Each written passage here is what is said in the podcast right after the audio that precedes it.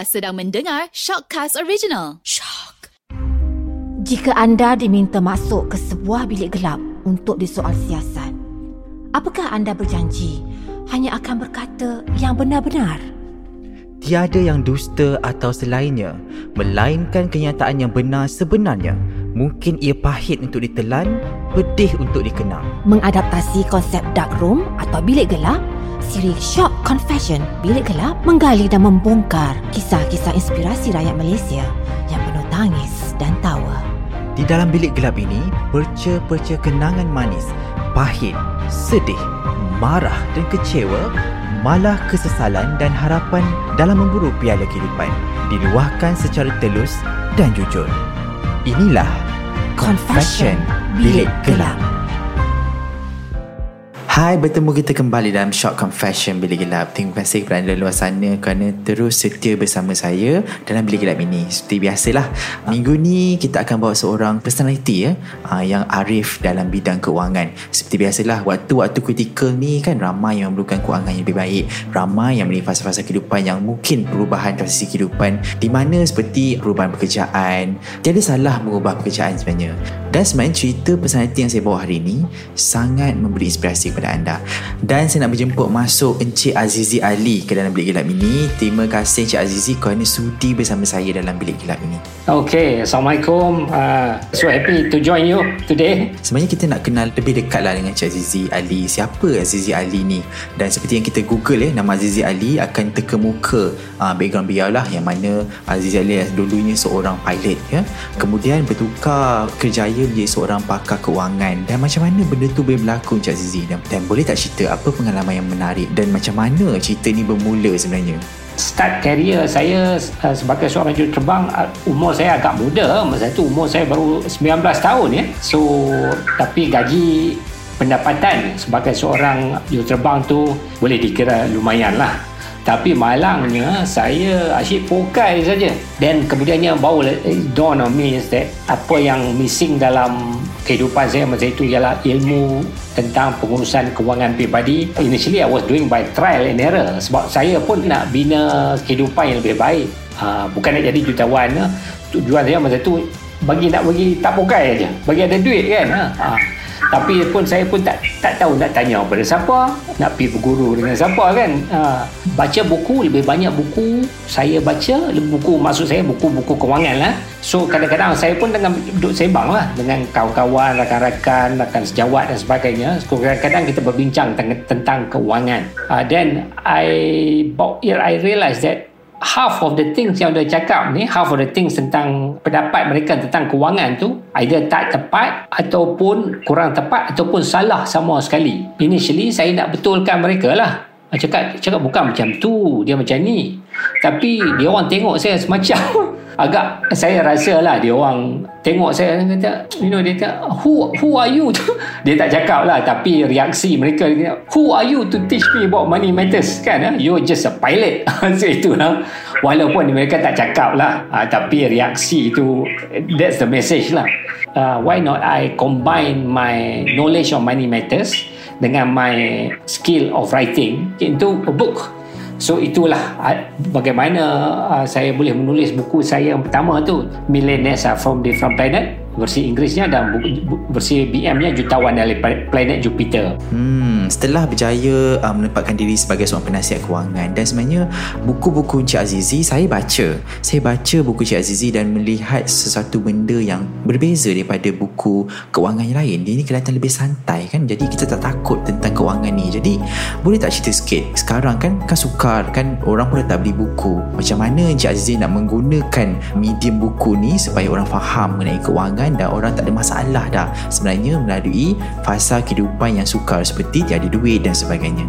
Okey, uh, the good thing sekarang ni ya, banyak buku-buku uh, kita start dengan buku dulu. Sekarang ni banyak buku-buku tentang kewangan, tentang pelaburan, tentang bisnes yang ditulis di local authors which is very very good ha? Masa dulu 20 tahun yang lalu pun basically tak wujud ha? Kalau ada pun very very few lah. Ha, tapi sekarang ni banyak buku-buku tentang kewangan, pelaburan dan bisnes yang ditulis oleh penulis-penulis tempatan. Of course sekarang ni because apa yang sedang berlaku dalam dunia ni mungkin susah sikit nak dapat uh, kita nak keluar pun very limited kan eh? tapi the good thing is banyak online courses e-book uh, malah saya sendiri pun buku-buku fizikal saya masih ada tapi saya juga uh, dah lama menerbitkan e-book dalam bahasa di Malaysia ni kita maksud uh, dalam PDF lah basically eh? uh, bukan e-book yang macam in the real sense macam dekat Amazon punya e-book tu. Ha. Saya e-book dalam in the real sense of the word tu pun saya pun ada ada dalam bahasa-bahasa Inggeris ya. Buku saya pun ada dalam bentuk e-book di Amazon. Ada. Ha, tapi dalam di Malaysia ni pun ada beberapa buah buku khusus saya buat dalam bentuk e-book. Malah buku saya yang terkini itu Rahsia Altcoin hanya wujud dalam uh, bentuk e-book saja dalam PDF saja. Sekarang ni kita boleh mendapatkan ilmu daripada e-book ataupun training program, training courses. Saya pun sekarang menerbitkan e-book, saya pun ada online seminar. Basically okay dah seminar tu we run down course we recorded it rekaman seminar-seminar ini dan actual training program dalam bentuk video dan audio pun ada. Dan because basically online all this the fees are very very cheap lah. Sebenarnya untuk mendapatkan ilmu di zaman ini bukan satu masalah. Very very easy very fast very easy. Because kita semua boleh dapat pada rumah through melalui internet uh, and very cheap also. Very cheap. Uh, cepat. Hmm. dalam menempuh kejayaan demi kejayaan kan uh, kita kadang-kadang terpaksa melepaskan apa yang kita sayang kan. Jadi apakah pengorbanan Cik Zizi yang mungkin Cik Zizi boleh kongsi yang menjadi satu pengorbanan yang paling besar dalam kehidupan Cik Zizi dan menjadikan Cik Zizi yang sekarang Oh, pengorbanan tu banyak ah, banyak ah, banyak. Tapi not one single is a kombinasi many many small pengorbanan. Sebab saya seorang juruterbang, tapi dalam masa yang sama saya you know menulis buku, ada bisnes dan boleh ceramah you know kan run seminars. Malah saya uh, menulis artikel for newspapers dan magazine juga dulu ya. So semua ni memerlukan masa, among of course tenaga dan semua, tapi masa di antara pengorbanan-pengorbanan yang saya lakukan mungkin orang kata kecil lah tapi still pengorbanan. Saya sebenarnya jarang-jarang sangat tengok TV atau dengar radio. Very rare lah pergi kenduri kendara pun most very rare lah. Lepas tu kata nak keluar dengan member kena teh tarik and all that. Tak ada dalam vocabulary saya lah. Uh, so basically kehidupan saya ni fly, ride, run my business. Uh, saya tak main golf or anything you know. Uh, saya exercise saya exercise of course tapi kat rumah kat gym kat rumah ni aje lah.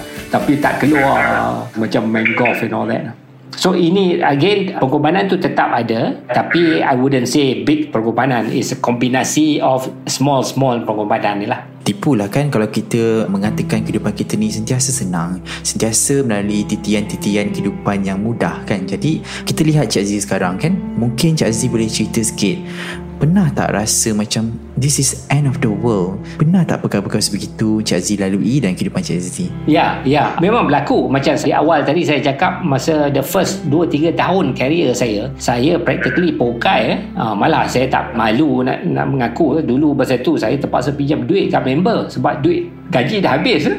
ha, Bulan bulan tak habis Tapi gaji dah habis So saya pokai tu memang pernah rasai and I can tell you my life then was not happy lah, miserable lah, miserable masa tu. So itulah saya berusaha untuk uh, keluar daripada saya bukanlah miskin cuma kan apa uh, pokai lah. Uh, it's a not nice place to be lah kan, uh, not nice place to be. So apa itulah yang mem- memberi dorongan untuk saya you know tak because I was thinking takkan nak hidup macam ni sampai umur 40 50 tahun kan it's crazy Ha, so saya buat usaha untuk untuk sebenarnya macam saya cakap tadi sebenarnya usaha tu initial usaha tu ialah untuk tak pokai. Ha, tetapi kerana usaha tu membawa buah mula saya tak pokai kemudian saya ada duit dan bila saya buat pelaburan net worth saya bertambah saya pun boleh membeli barang-barang yang lebih berkualiti kualiti kehidupan saya meningkat dan saya pun repeat proses tu lah baca lebih banyak buku baca lebih banyak buku ha. malah saya telah membaca lebih seribu buah buku ha, tentang kewangan. So and then of course I attended formal course ha, uh, buat chartered financial consultant program. Dan sebelum tu saya went back to college uh, buat part time uh, masters in business administration. Lepas tu saya buat chartered financial consultant uh, program. Dan uh, dua tahun lepas saya buat IFP Islamic Financial Planner Uh, so saya memang qualified uh, Islamic financial planner lah kalau siapa-siapa nak tanya tu tentang Islamic finance ah uh, boleh tanya dalam kehidupan saya generally of course ada bad times also uh, tragedies and all that kan uh? Uh, itu biasalah dalam semua kehidupan uh? tapi as general oh because I basically I choose to do what I love to do passion saya I love to fly so that's why I, fly for 40 years and I love to write That's why saya menulis setiap hari ya, setiap hari. Dan uh, I love to speak, especially when I speak I get paid. So lagi sono lah. So these are the the three basic thing yang saya lakukan. Uh, so that's why I'm you know very very happy. Uh, setiap hari bersyukur kepada Allah kerana memberi kehidupan kepada saya kan. Uh, very very happy, very lucky lah also. Hmm. Okay, uh, bercakap mengenai rejection kan. Okay, sebagai seorang usahawan kan benda tu normal lah bagi saya kan. Rejection tu benda yang biasa. Tapi kadang-kadang bila rejection tu kita menghadap dia sebagai satu yang tidak orang cakap tu tidak patut. Dan kadang-kadang dia menjadi satu benda yang sangat menyakitkan kita. Ok jadi macam mana Cik Azizi sendiri menghadapi rejection dalam kehidupan Cik Azizi dan macam mana Cik Azizi hadapi itu sebagai satu titik tolak untuk Cik Azizi pergi lebih jauh lagi? Banyak rejection. Saya seorang usahawan ha? usahawan. Eh, when you are seorang usahawan tu you face rejection setiap hari. Uh, no matter how good product kita no matter how good service kita kan uh, ada people will reject. So sometimes uh, is it can be heartbreaking lah kan heartbreaking ya. Uh, contoh yang simple saya sebagai contoh saya from time to time saya akan exposekan scam. Eh, scam ah saya lebih 10 scam ah. Contoh Swiss Cash uh, Ufund uh, Maka Islamic Fund dan sebagainya. Sebenarnya saya expose scam ni saya tak dapat satu you know I don't make a single cent tau bukan kata dapat duit apa tak ada tak ada keuntungan uh, kewangan langsung. Tapi saya buat tu sebab saya nak tolong orang. Because most people dia tak first the basic. Dia tak boleh kenal pasti uh, satu scam tu. Saya tahu benda tu scam uh, mungkin Ahmad asing mutu apa semua dia tak tahu benda tu scam. Sebab tu dia pergi join lah kan? Uh, sebagai contoh Makkah Islamic Fund. Or dulu Big Club Network. Saya tahu dia scam. So saya pun niat nak tolong. Ok saya kata oh ni Makkah Islamic Fund ni scam. Saya tak kata scam sahaja sebab orang boleh kata scam. Tapi saya bagi Uh, sebab satu, sebab dua, sebab tiga lah. Ini saya bagi facts and figures dia untuk mengapa saya berkata scam kan ada ramai orang yang berterima kasih jugalah. Ha, tapi ada juga terutamanya mereka yang operate the scam ataupun sudah banyak melabur duit dalam tu oh dia serang kita serang saya bagai nak rak lah. Tak ada limit eh? bukan saja maki hamun tu biasa ya. Maki hamun tu biasa. Tapi sampai dia orang bohong memfitnah. In fact ada one time a group of ladies Malay ladies group together nak pergi buat report dekat Facebook kata saya duk memfitnah mereka. All because I expose yang skip yang dia masuk tu scam. Oh, sampai macam tu. Saya tahu ini akan berlaku. Every time I expose expose a new scam pasti ada akan ada lah orang ni tak puas hati. Dan macam-macam ada yang sampai threaten saya pun ada. So itulah the short story rejectionnya. Hmm jika boleh Cik Aziz uh, putarkan masa ni kan apa yang Cik Aziz nak ubah dalam kehidupan Cik Aziz untuk menjadi Encik Aziz yang baik?